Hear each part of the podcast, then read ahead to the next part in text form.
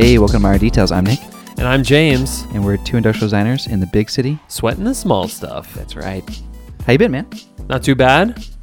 That's good. That's, That's good. that's all I have to say. That's my weekly update. Not too bad. weekly. You don't. You don't. You don't have any updates this week? Uh, not that I can think of. We have some collective updates. Um. Oh yeah. Yeah. Yeah. Uh.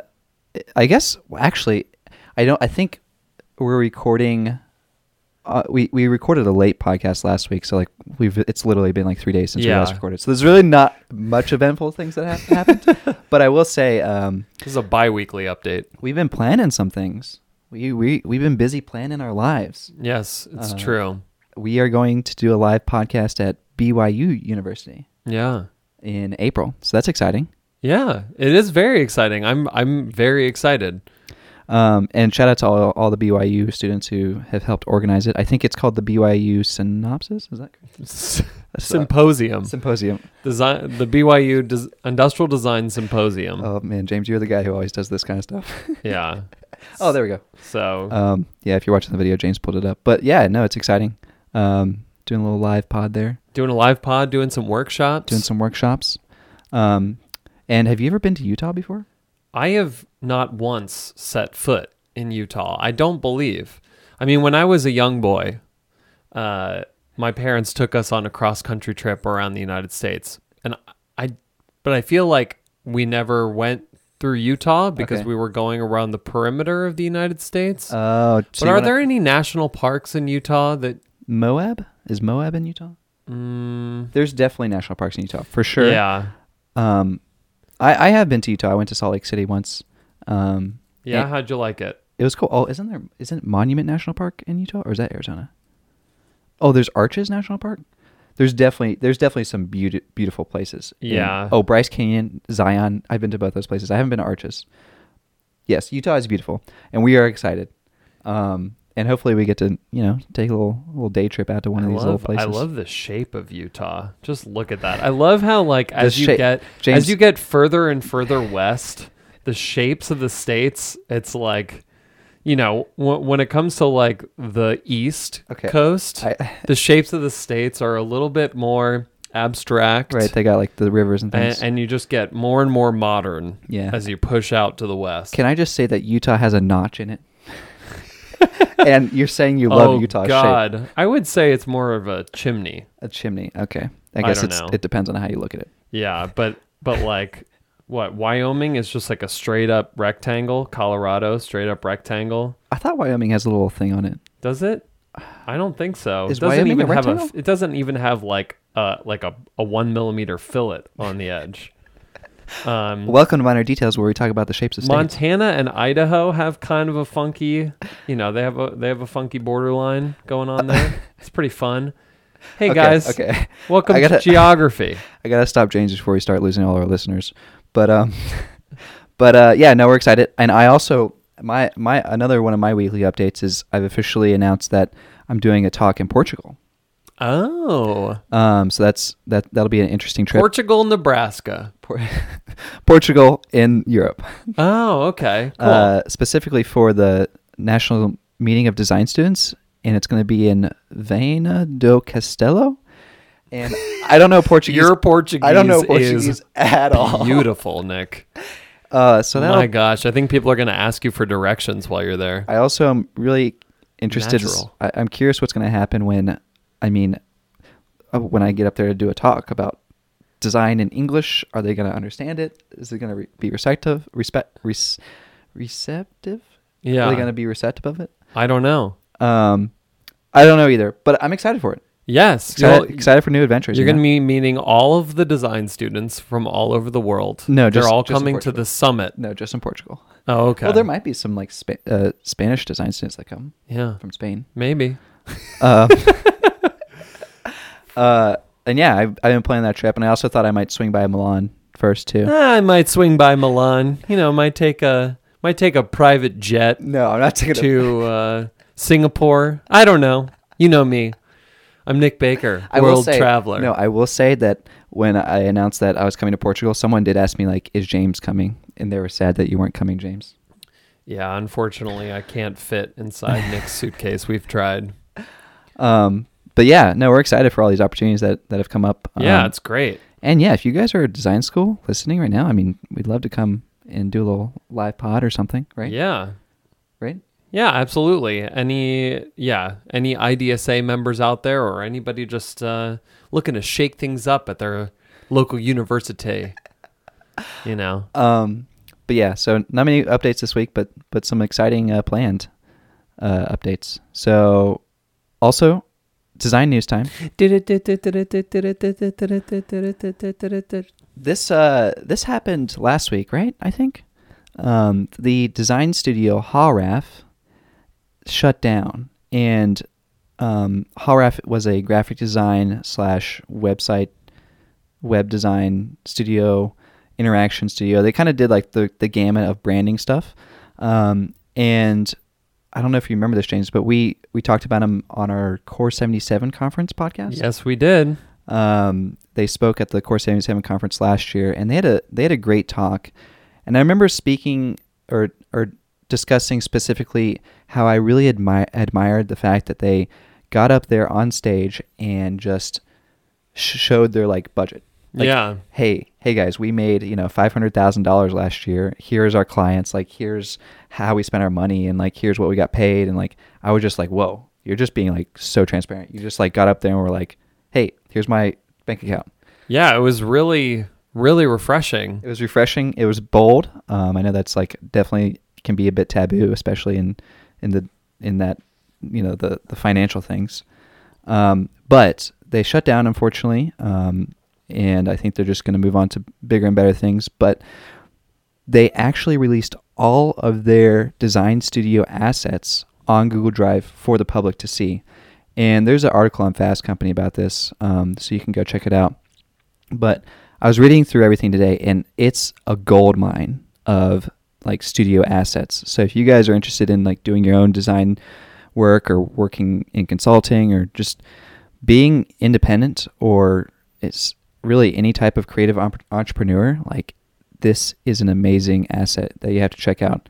Like I was just like going through, and they have, you know, it's very well organized. They have like their finances, um, you know, put out into the the Google Google Drive, and you can see like, oh yeah, there's their budget. There's how much they spent on rent. There's how much they paid each other for their salary, and then they have like a Excel spreadsheet of like all their clients. You know, which ones they wanted to work with, how much they they quoted for certain projects. Like, hey, this website was like thirty five thousand dollars. You know, this website was worth you know eighty thousand dollars. And I don't know. It was just like so beneficial and insightful to someone like me who who's kind of working through some of these things and they had like design contract it just like everything was in there and I'm so excited about it and I sent I sent the founder like a nice thank you but I don't know it's just like just like a, a wonderful thing a wonderful way to go Yeah, for sure. You'll have to uh, report back to us on any learnings, on any on any good learnings for sure I will from the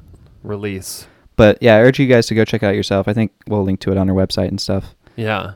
Um, but yeah, I think we wanted to talk this week since it's kind of in the springtime. Tis the season. Tis the season for internships. It is. Well, to to start looking. Yeah, At least. to apply and and get you know get those applications in for summer interns. Yes.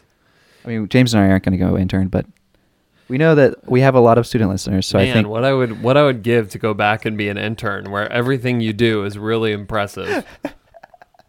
I mean we'd probably be good interns, right? oh my god, I would kill it as an intern these days. Yeah. Um, but yeah, I think we just kind of want to talk about internships in general, share some of our experiences, and I don't know, maybe talk about like, you know, the benefits, the cons of internships, different types of internships, six months, three months. Um, but I'm, I kind of want to just start off. I kind of want to hear about some of your internship experience, James, and Yeah. what you've benefited from. And Well, as most people on the podcast know, if they've been listening to us for a while, I didn't really get my first true industrial design internship until I graduated from college. But I did work at my dad's company, and uh, I also mentioned this, I think maybe an episode or two back, that my dad owns, uh, runs a rotational molding um, facility, but he also does um, some consulting and he designs some proprietary products. So I got to work.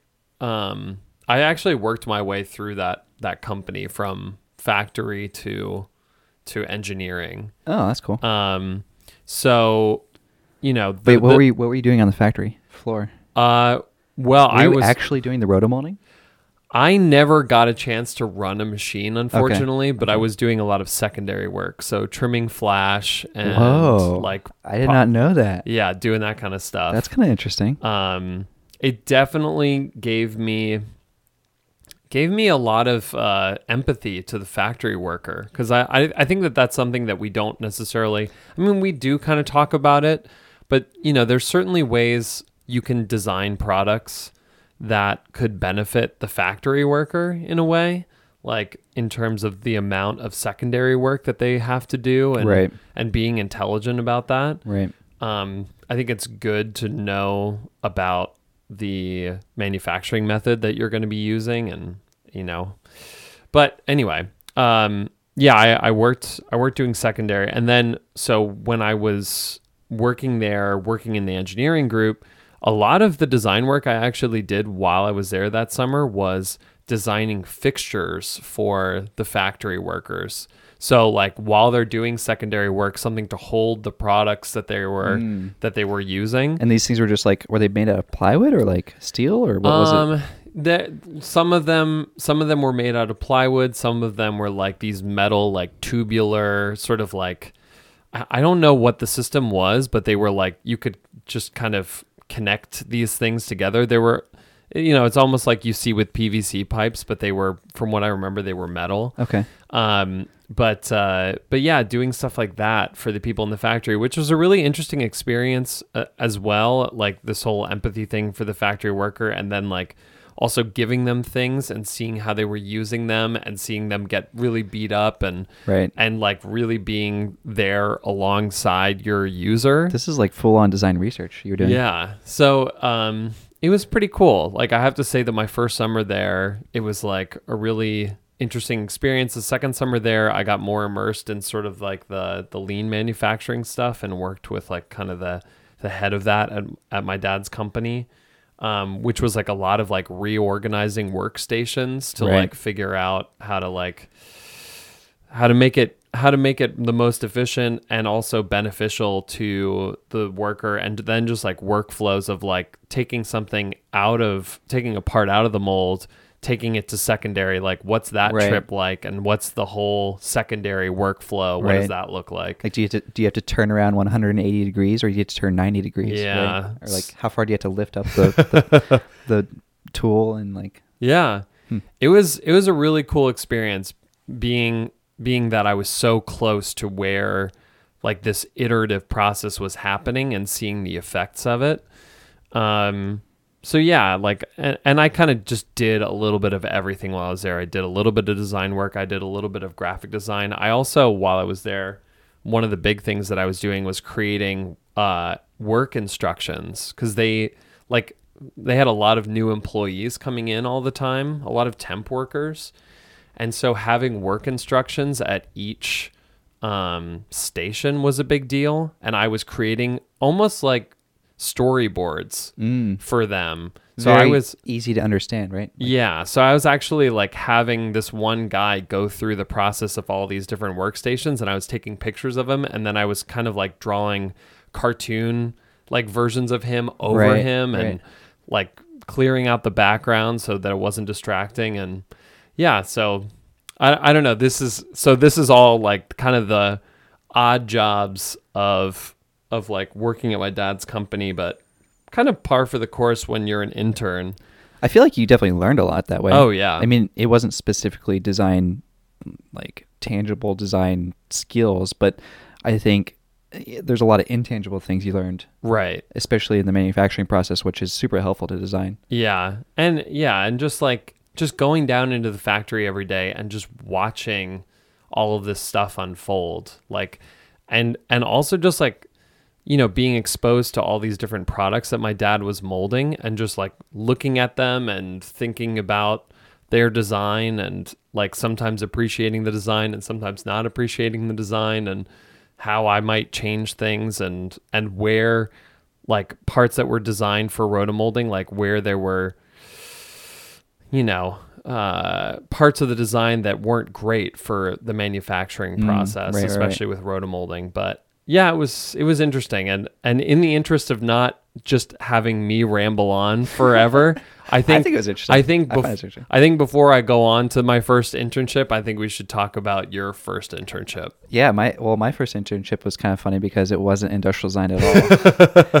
and I I'm, I believe I mentioned it before in the podcast, but Yeah. um, I interned for the Boy Scouts, and I interned as uh, in their licensing department, Mm. um, uh, just as a graphic design intern doing, I don't know, really anything that they wanted. Um, and it's it's kind of interesting because license, you know, it, it's not industrial design. Um, I wasn't designing products, but I was in the licensing team, which you know, not a lot of people are really familiar with licensing, but essentially what licensing is is when you own a brand, say you own a football team, Mm-hmm. you know, you own the Panthers, North Carolina Panthers, right? and and and you want to sell T-shirts for the Yeah. for the uh, Panthers. Um, the thing is, is that you're a football team. You're not going to make T-shirts. You don't have a factory that's going to sew up T-shirts for you. Yeah. You're just going to get. You're just going to hire a company and say, "Oh, hey, I will, you know, let you guys use my logo and sell the T-shirts on my behalf." And you know, you give me a little bit of money of that of your profits. Mm-hmm. Um, so that's what licensing is is just you know kind of renting out your brand so that other br- other companies can you know create products and things around your brand. Um, so yeah, I I kind of like helped the licensing team. I actually did a few product concepts. hmm. Um, you know, pitched them out to clients. I think one of our clients or one of our licensees was like a, a toy company and they wanted to do like r- robotic toys. So like how do the Boy Scouts fit in with robotic toys? So like I designed like this robot toy thing that was like in the forest camping. I don't know. It was kind of What? it was I see this is the weird part. What is this? I know, it's- Is this anywhere? Can we see this? You could, but I don't know if I'm allowed to show it honestly. Oh, Although it- man. it- I, I I don't know how many NDAs are on the project or if it ever went through. yeah. Um, but yeah, it was like interesting in that way because you know the Boy Scouts is is not.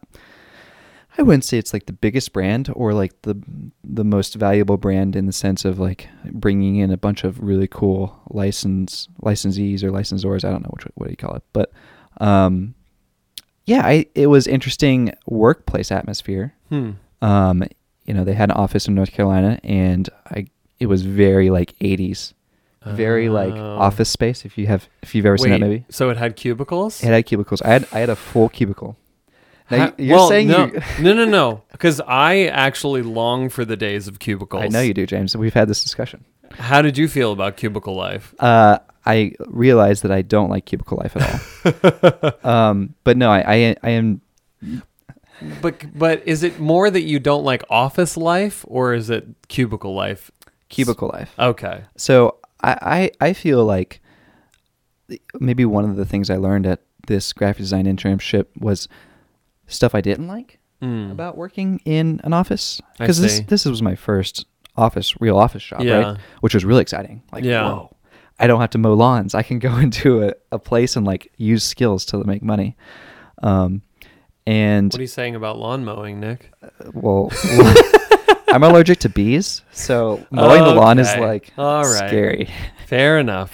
Um, but yeah, I, I realized that there were some days when I'd go into the office, not say, and there, there wasn't a creative team. It was just kind of me on the licensing team, Yeah. and everyone else was salespeople trying Mm. to trying to sell the license right. or licensing managers. I don't know what they're called. People that don't do what I do. um, there were some days I'd walk in, sit at my desk, get to work, and then walk out without saying a word to anyone. Hmm. It was very it was it was a little lonely at some points Isolating. isolating. You know, I was definitely really young, and the age gap there was pretty high. Yeah. Um, but you know, it was definitely a great experience of like learning things I liked and did, Right. didn't like about working in an office. Yeah. I actually also went on my first office or work trip during that internship. Can you believe that they sent the intern on his very first work trip? What was that? We drove up to West Virginia to see the Boy Scout Summit. They like built a huge uh, complex in West Virginia for the Boy Scouts, which I think they do every other year or something like that. Wow. Oh, I also I also did ornament designs, like Christmas ornaments, which makes a Oh. little bit more sense than like What were they ma- robots in a forest camping out. what were they made of? Uh, the Christmas ornaments was was just again like kind of a concept to pitch to a client Mm. to be like, hey, you should license our brand, and with our brand, you can you know create a a, a little ki- Boy Scout camping in a tent and hang it on your tree. So so you were you were proposing Yeah. this idea. It wasn't necessarily that, that you were proposing the design itself. No, it it was more of like an asset for the salespeople to be, to show Oh, I see. to show like, oh hey, you know, you should you should license our brand because look at this cool thing that you Yeah. could do.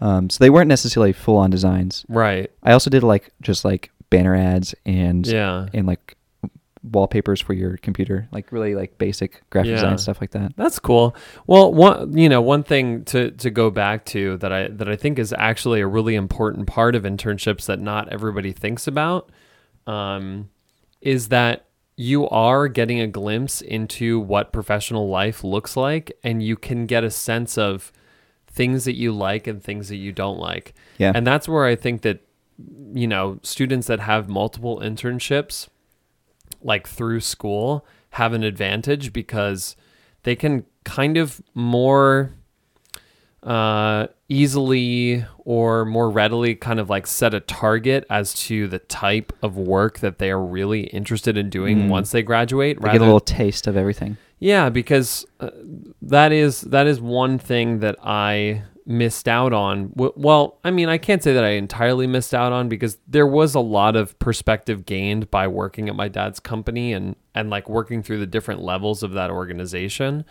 Um, but you know, I didn't really get a sense like because of how few internships I had of the type of place that I would like to work and the type of work that I would like to do. Here's here's what I so yeah, I, I really like that idea of like getting little snippets of different type of work atmospheres. Yeah. After I got all those snippets of work atmosphere, I went into my first full time job being like, man, I just want to mix it up again in three months. I, I just really enjoyed that like changing pace of, you know, just doing different things all the time. Mm. Um, I even like I even like vividly remember telling like some of my peop- my friends in Texas this. I was like, yeah, like if I could just be full time intern and get paid like a really good salary, that's what I would do. I would Isn't- love to just go into every company and stay there for three months and then move on. Isn't that what being a freelancer is? Exactly, exactly. and and that's why I think I, I enjoy it is because it's like you get three months of these like you know pockets of like whoa this is a completely new thing. You're Yeah. learning you're learning so much, you're enjoying it, and you know you're growing really quickly because of Mm. that. Yeah. And I don't know if you're growing. You may you might be growing in more of a broad sense Right. As opposed to maybe if you stayed at a place for a long time you might be growing in a deeper sense. Mm. So that might be a good distinction to make. Hmm. But anyways, I thought that was that's interesting. Yeah. So I guess moving moving on to Yeah, my first real industrial design internship. Not that I wasn't doing industrial design at my dad's company, but Right. um, so after graduating, I actually I I, I went to Europe for, for like did the Europe. Oh, thing. so you're the European I- boy now. Oh, you're making fun of me at the yeah. beginning of this episode. Listen, I've put my international Playboy days behind me. all right, all right. Um, but uh, but yeah, I mean, so uh, yeah, I did the Europe thing right after school. Did the did the backpacking thing, um, and then I came back and and at first I was a little, it was a little bit daunting, and I was I was a little bit, I I don't know, I was I was kind of afraid that like can I can I get an internship? Can I work in industrial design? Like these were the kind of fears that I was that I was having because I had never had an internship and I was like, well, here's this is my life now. what was your year in college at this point? This was this was graduating. I had graduated. Okay, so this is senior year. So this is coming back after senior year, like after the summer in Europe. okay, coming back and and what I decided to do was just focus on New York because I felt like I needed to have some kind of focus, or else it would just all be way too overwhelming. Mm, interesting. Okay. And so I started calling up, you know, firms in New York. Uh, I remember um, a classmate of mine above me, year above me, Tony Smith, gave a presentation about internships, and his whole thing was like, call, call, call, like until you get an internship. You specifically call or Like, email? Call. He You really whole- called him up? Yeah, he would call he would call up places. Wow, and I think that that you know there's there's all these things that you can that you can maybe do to push your portfolio higher on the stack. Hmm. And one of those things is to like really establish a connection because it's very difficult to do over email and you can be so easily dismissed, but if you can get somebody on the phone, like you can at least push your name to the front of their mind in a more Right. immediate way. That's interesting. Wow. um And so you were calling people. so I was calling people and getting a lot of like, yeah, we ha- already have an intern. Okay. You know, Yeah, that yeah. kind of thing. right. But um, I I again have to give a shout out because I think I have before to to my friend Reed Schlegel. Uh, The king.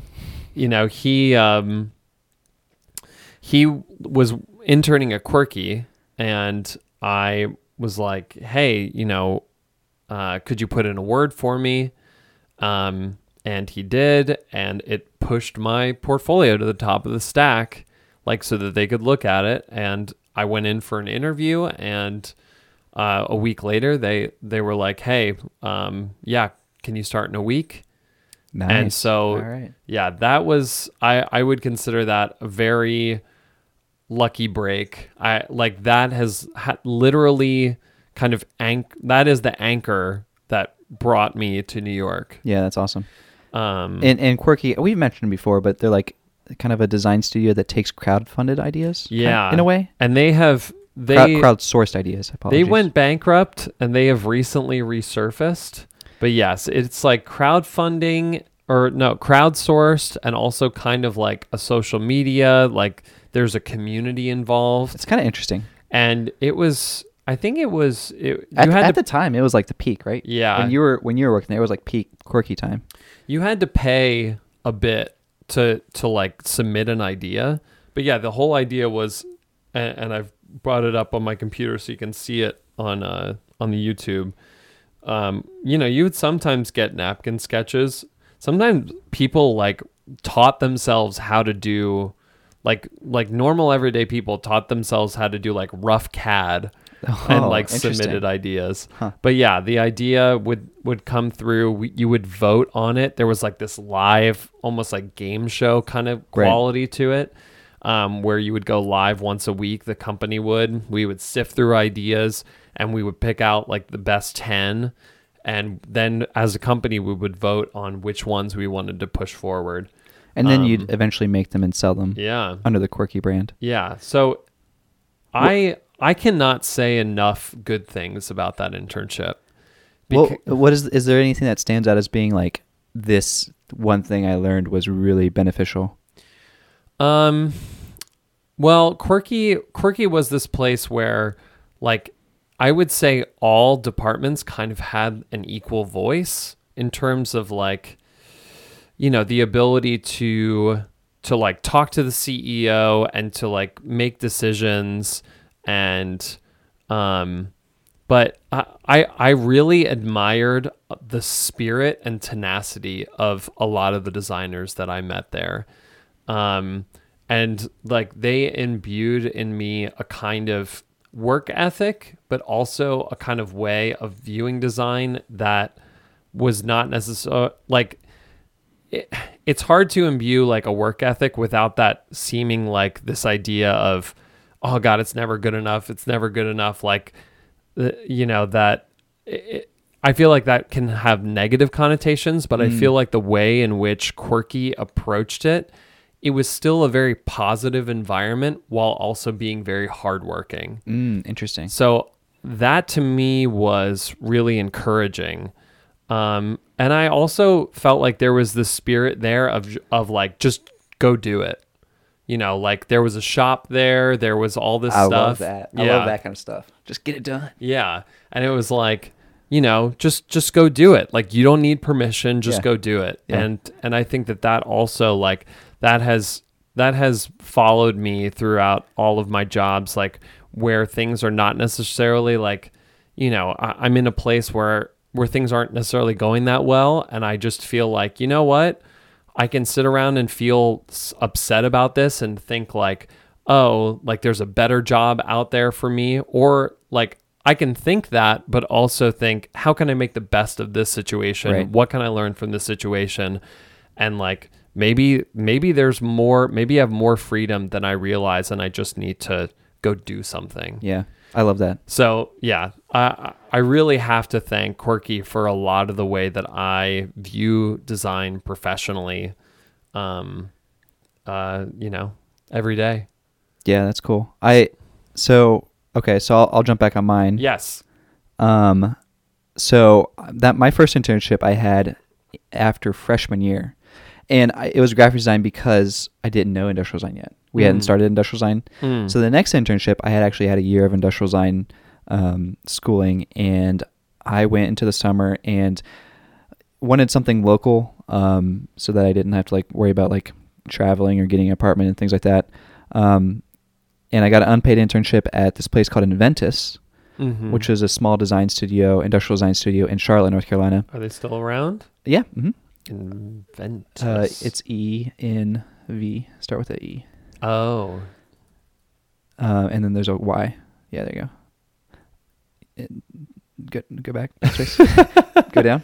Enventys. Partners. oh there we go. Okay. Uh, um, yeah, James is pulling it up on the the Google, but uh, you know, a small little design studio in Charlotte, North Carolina, and uh, it was really cool because this was my first time in the industrial design world Yeah. working, and it was definitely full on design studio, a small little firm, you know, in this like I think it, they had like a renovated old train station. So it was like really cool hardwood floors, like really cool windows and things like that. They had this huge wooden table in the center of the studio, Yeah. and I was there with two other designers and I think another intern. And we would just sit around and sketch all day. It was it was so much fun and I don't know, I just remember like going to work and coming home and being like, Man, I just want to go to work again.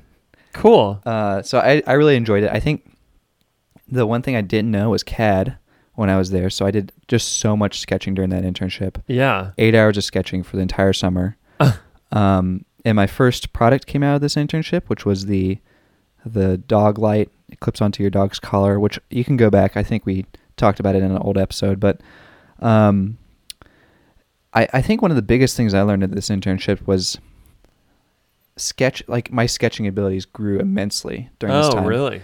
um, because you know I had two designers there, kind of mentoring me, two senior designers there, um, Ray and Juan. Um, they were like showing me like, hey, you need to work on your sketching skills. Like we sketched on eleven by seventeen, Yeah. paper, which I had always done eight and a half by eleven. Oh yeah.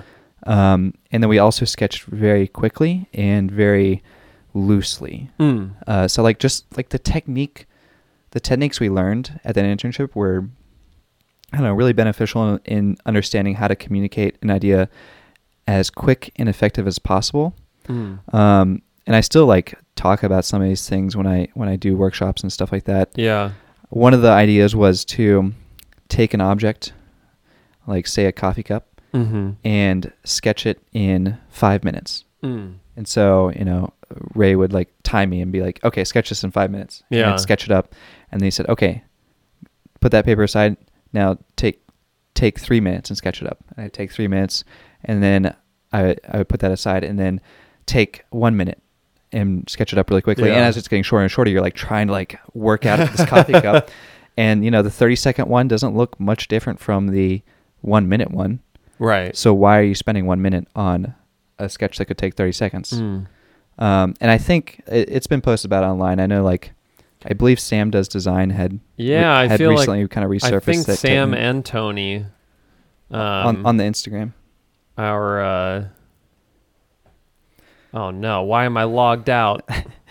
Um, but yes, it, it's like a really fun technique to to sketch an object and slow, uh, slowly get faster and faster as you as you sketch. yeah. Um, and and yeah, I don't know. I, I really enjoyed it. It kind of like gave me a beacon of what I wanted to do Yeah. and like a taste, like you said again. Um, so that was my fun. That was a fun internship, and then and then you went straight to work after your internship. Yeah, I went I went straight to uh, Lifetime Brands after Quirky. I, I had one more internship before I started at in Texas. Um, the other internship I did was hunter gatherer, which is not industrial design. It's a motion media studio, um, but the the owner and founder Todd St. John uh, does a lot of physical work on the side, Mhm. um, and some of it's also included in their in their studio work. Um, but this one was in Brooklyn, so this is like this is like close to my heart because this was my first experience in Brooklyn. Yeah. This is this is where I fell in love with Brooklyn. Um, but yeah, he he does a lot of cool work with wood, like cuts up wood, does like stop motion media, you know, for big brands like Google and like Facebook and you know New York Times, like a lot of like really really amazing stuff. Very pretty. Um, and I helped him actually design or or make his uh, furniture collection for ICFF. I believe it was 2016 collection. Mhm. Um, uh, and you know, this internship was interesting because it was a lot of fabrication. Yeah. He had a wood shop. I was doing a lot of woodworking, you know, making things in the shop. And, you know, I did a, a little bit of concepting, but most of the time it was like, you know, Todd would come to me with his idea and I would sit down and be like, okay, you know, I'll, let me figure out how to make this thing. Mm. And so that was like a, a kind of a departure from industrial design where it's more of like a fabrication problem solving internship. Yeah. Um, I really liked making things, and I still really like making things. But I think the thing I learned at that in, that internship was that I kind of wanted to have the idea too. Mm. Like it's it's fun to like make your your own idea and like solve those problems, and it's fun to make someone else's idea and solve those problems. But like when it's your own idea, it's more of like a baby, you know? Right. Right. Um, but no, I, I really enjoyed that, and obviously, like, you know, Todd's been a great mentor, and I've kept in touch because now we're we're both in New York. yeah. But um, Nick, do we have any quick tips? Any Yes. like short tips? Now, now that all the students have listened through our internship experiences, where we just talked about romantically about them, um, I I mean, I think yeah, th- this would be a good time to like, what are the best ways to get an internship? Because it is hard. I like your idea about calling. I think that's interesting. I also think that's a little bit. It seems a little risky too, but I mean, you're young. It doesn't really matter. I don't yeah. know. Um, just be nice. I I would also say it's a numbers game too. Mm-hmm. Like you gotta just apply to everything you can find. Yeah. And even the places that aren't offering internships, just send a message. They might have like an intern might have dropped out, or like you know they might have not even thought about an internship, and and they're like, oh hey, Yeah. maybe. Yeah, I, I- think there might be another thing about establishing connections even before, like if we have younger students that are not necessarily looking for internships at the time at, at this time, but you know are going to be looking for internships down the road. It's like you can start establishing some kind of relationship with either like designers that you like on Instagram or studios that you like on Instagram, just Yeah. like sending them messages. Yeah. Because that's the thing is like there is this feeling and and I remember this feeling so well at IDSA conferences when when it would be portfolio review time and it's just like all the employers are getting swarmed with Yeah. people and it's like ah, like it even it even feels bad as one of those people swarming Right. you know because you're you're just like these people know exactly why i'm buttering them up Yeah. and talking to them and you know i think it's nice if you can start to to like establish a relationship that is like a genuine relationship I really like that idea for sure. I also, I mean, I, I think to go on off that, I, there's so uh, Chris France, one of the in, in designers on Instagram, which we talk about a lot.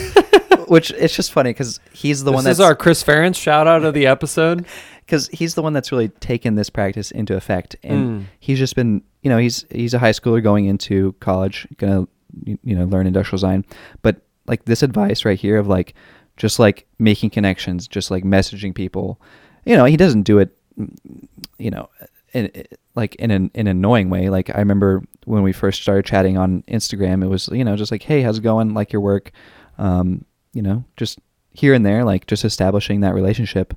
And over time, Right. you know, like we became friends, and now like, you know, he's got a lot to learn for sure. But like he's even just helped me with some of my work, and Yeah. I don't know. It's just like again, it's like persistence and building relationships. I think is a, another kind of like what you're saying. I would like to hear his story about his one week internship with with Nick Baker. Yeah, that'd be interesting. I don't really want to. I don't really want to call it an internship. I think it was just more of like a hangout sesh. Yes. I did make him do work though. Thank you, thank Um, you, Chris.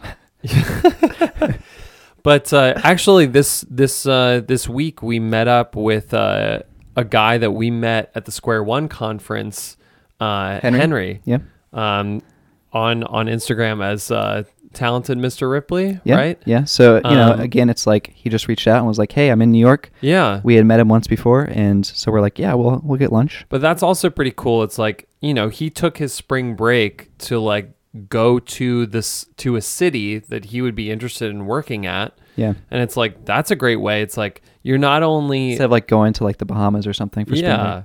I mean, I'm not saying like skip your spring break, like don't do the relaxing thing, but James went to the Bahamas during his spring break yeah, for sure. But I mean, going going to a city where you'd like to work and and getting in front of people, like that's also incredibly powerful. Like if you know anybody that works at a firm in in that place, like going there, getting in that firm, getting the studio tour, like you know, if you if you can do that, like I I would say that that's that can be pretty powerful as well. Yeah, that's good.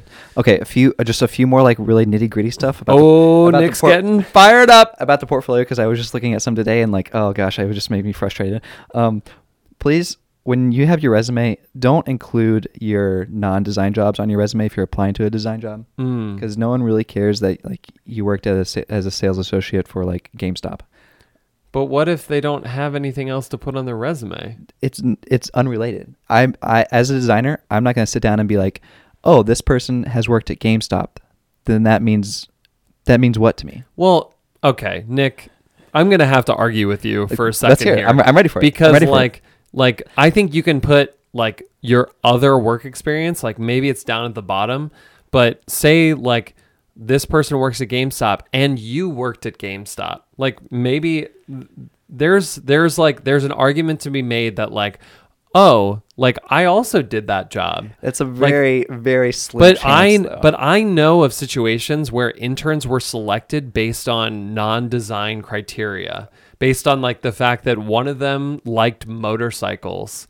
That's And, fair. That's fair if you you have know, your interests. Well, no, even even alternate work experience, it could be something like, "Hey, like I did this thing at the Boy Scouts. Hey, I'm an Eagle Scout." Like like it could spark a conversation. that I'm not that saying, did happen actually a ton. I'm with not my saying with my resume. I'm not saying make your whole resume like all non-design related, but I am saying that like it doesn't hurt to put like one or two jobs. I just I, I like when I see like server at, at O'Charlie's, I'm just like, what? I mean, I do like their yeast rolls, but I don't I don't understand it, Nick. I don't understand. I don't understand your objection to this. it just it just seems less professional in my in my opinion. I I'll let you guys decide. Maybe but this, is something you you're talking about students. Yeah, I, I I think it'd be. What else do they have? I don't know. They have they have they have their portfolio and they have their uh Oh, their, their school and they have their extracurricular activities. I don't know.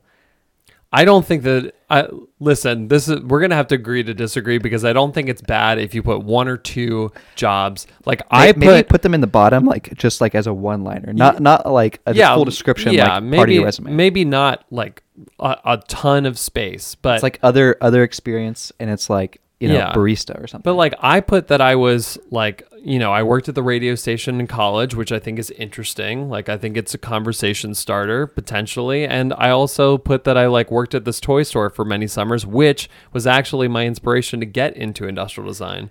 So like I I don't think that these are bad things. okay, I, I I I definitely see your point. I I see your point. I just don't know about like. I feel like there's in I. I, Yes. I guess I would have to see what you're saying and like how much space they are dedicating to this. Yeah. To like to say like, oh yeah, well that's way too much space dedicated to just that. I guess what I've seen is like it just is literally like sales associate for like GameStop, and then underneath it's like, hey, I worked at GameStop, I organized games, and like it's like a full part of their resume. Mm. I I agree. Like I think maybe there is a room for something that says like other experience, like barista, or like you know worked at a toy store, loves toys or whatever. I, I think there Mhm. might be some room for that, and Mhm. I definitely can see your point. And let, I want to hear what you guys think. Yeah, I- join the Discord. Yes. We have a chat room going. Uh, if you guys are familiar, Yeah, join the Discord. Tell us about your first internship experiences and what you got out of it. We would love to hear about it. And uh, tell us what you think about resumes and what should and shouldn't go on there. All right. I think that's enough. that's enough of internships. Let's get to some questions. I think. Yes. Um, let's do it.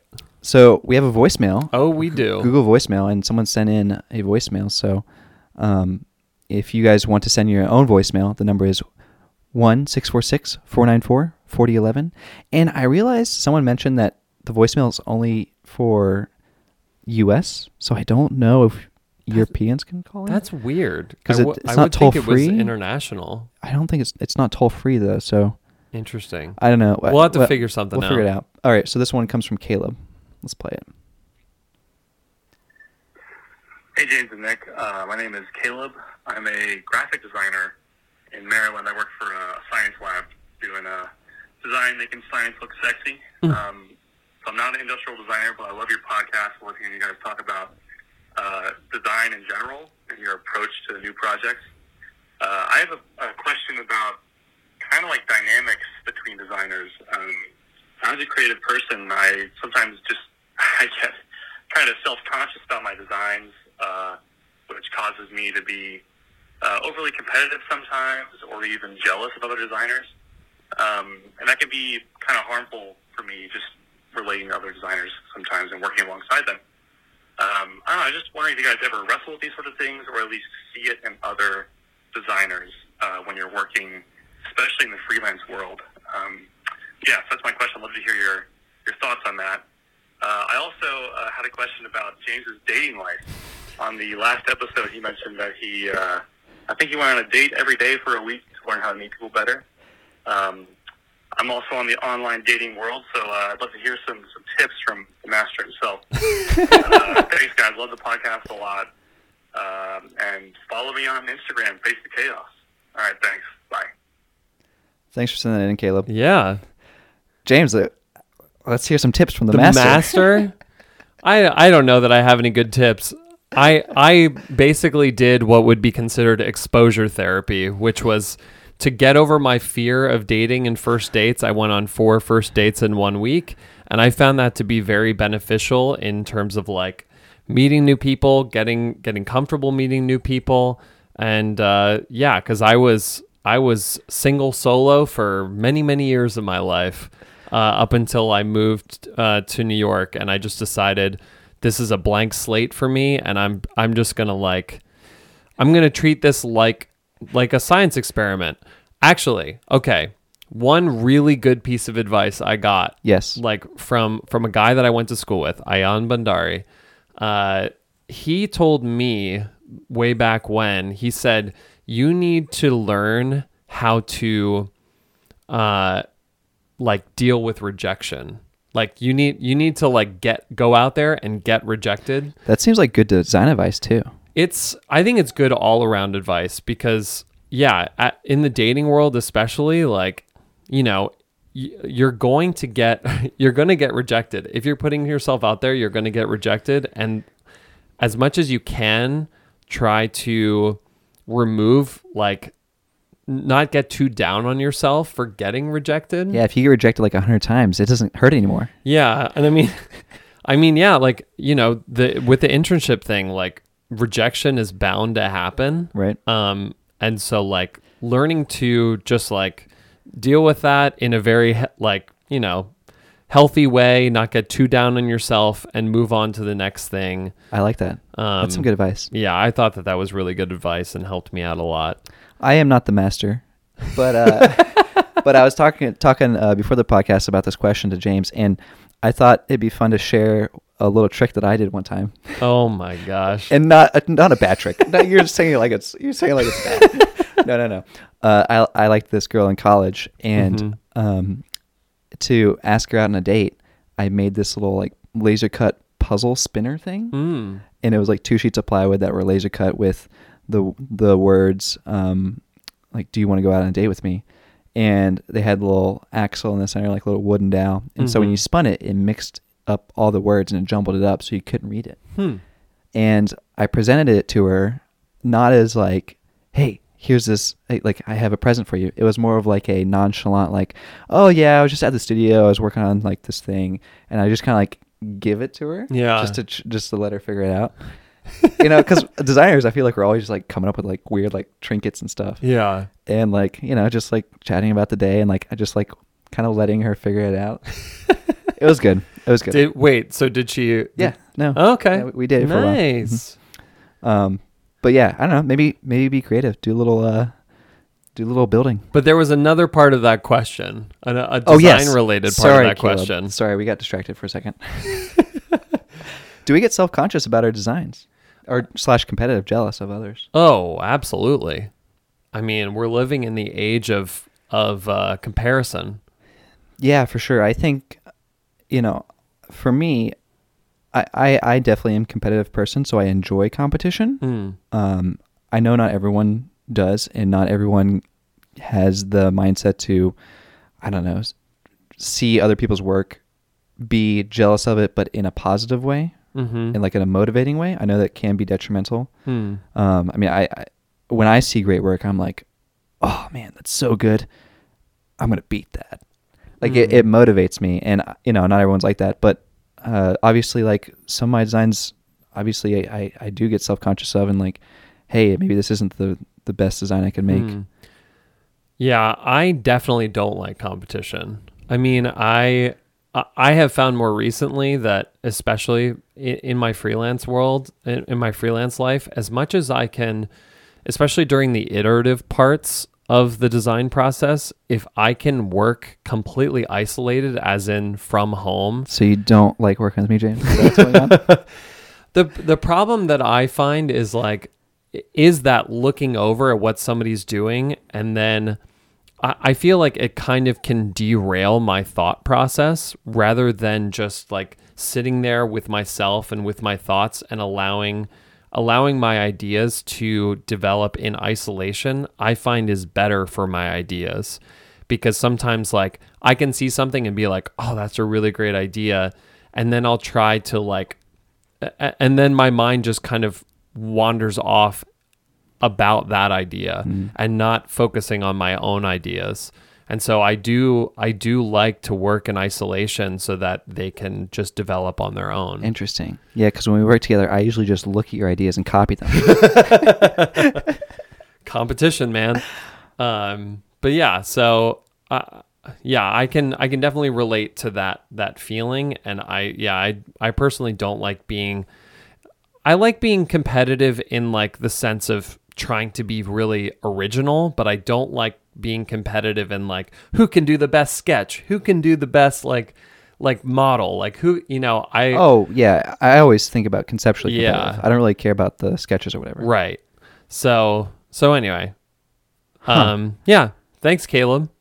Yeah, just send that in. Of course, if you have a voicemail, send it in. We only got one vo- voicemail this week, so the odds of you getting shouted out are going to be pretty high. yeah, come one on. One. What's that number? 646 494 4011.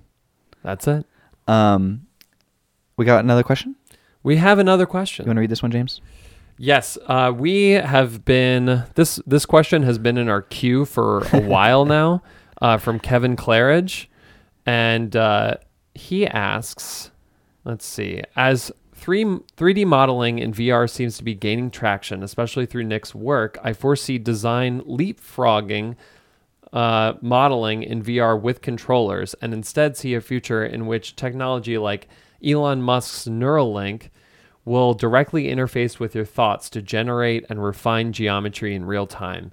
Basically, the need to learn and acquire a set of skills to generate forms and ideas will be replaced with computing your thoughts. a reaction to what is generated into geometry, and therefore everyone will be able to design thoughts. Dang. Brain explode. Kevin, unfortunately, I think that's so far in the future because I, I, I even even though Elon Musk has been talking about this Neuralink, I doubt that that manifestation of it will arrive anytime soon. Well, James, we're working on a Neuralink right now. You're laughing, but we are. Yes, but it's not. I don't think it's the same one that Elon Musk has been talking about. Yeah, Elon Musk is definitely farther vision, visioning farther ahead than what we're working on. Yeah. Um, but I, we will we will talk about one of our clients that's working on something similar soon Yes. when when the product's released. Um, but uh, this is I, I love this question. This is the stuff I, that keeps me up at night. Yeah. I think about this question because I, I think about camera phones. Mm. You know, when you think about democratizing creation, democratizing design, you know, having a thought and it becoming a 3D rendering or something super realistic, and anyone can do that because now they have the Neuralink. I think back about like photography and smartphones. hmm Well, everyone has a camera on their smartphone. Everyone can take a photo, but that doesn't mean everyone's a photographer, right? Mm. Because that's not the tools aren't what's valuable about design. It's the thinking process that's valuable. Right. Um, so I, I don't think that I don't think that you know if everyone's able to design that'll replace designers. I think that'll make designers more sharp. That'll hone them. Mhm. That'll make them e- work even harder to you know move above the m- mediocrity. Right.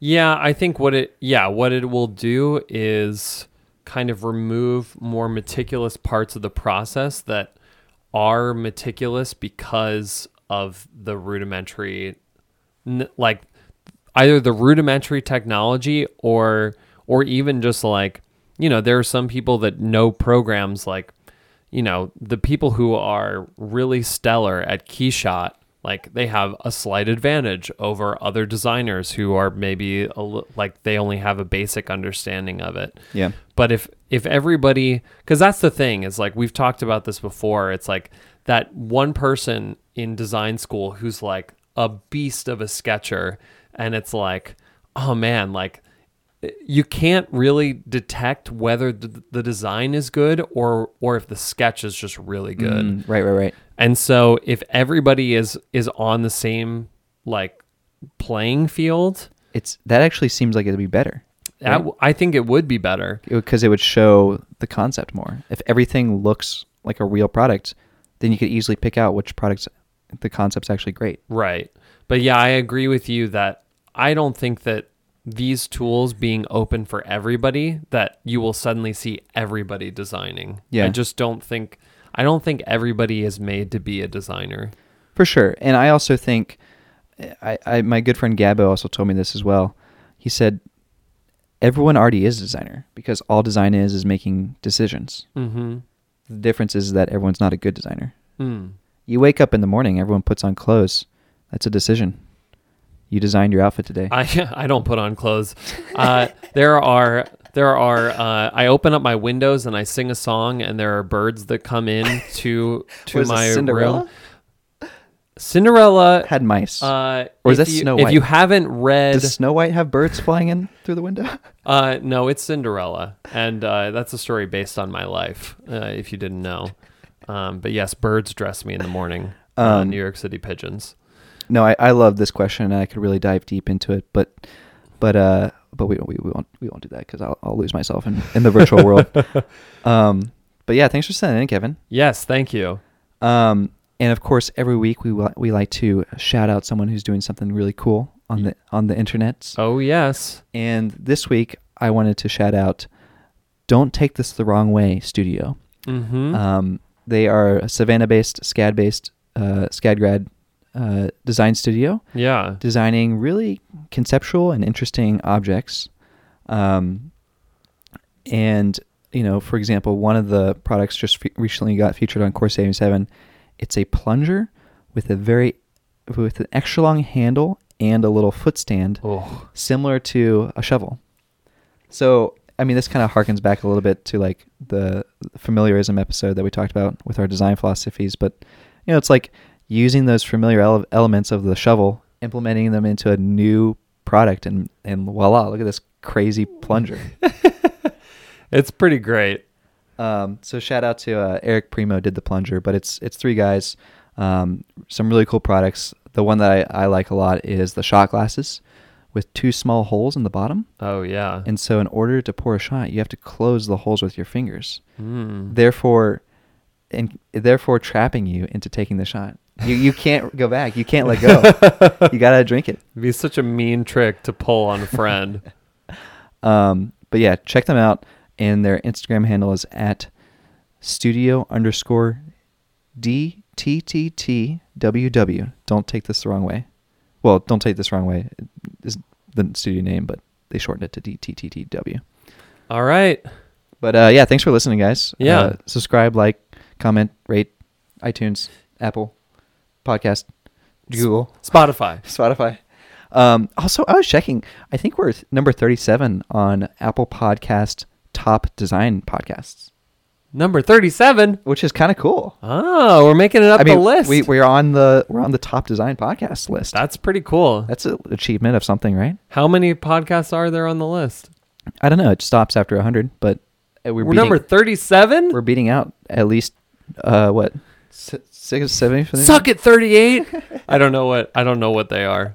Who they are. Um, but yeah, uh, join the Discord. We have lots of discussion going on there. Um, Yeah. it's really exciting. And we're also live on the Discord right now. So Yeah. if you join the Discord, you can hear the podcast early. Yeah, that's a little perk. And and you also get a little behind the scenes. You get some you get some snippets before and after the That's pod right. is That's right.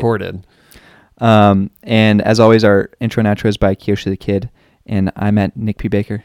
And I'm at I Draw on Receipts. Peace out, guys. Later.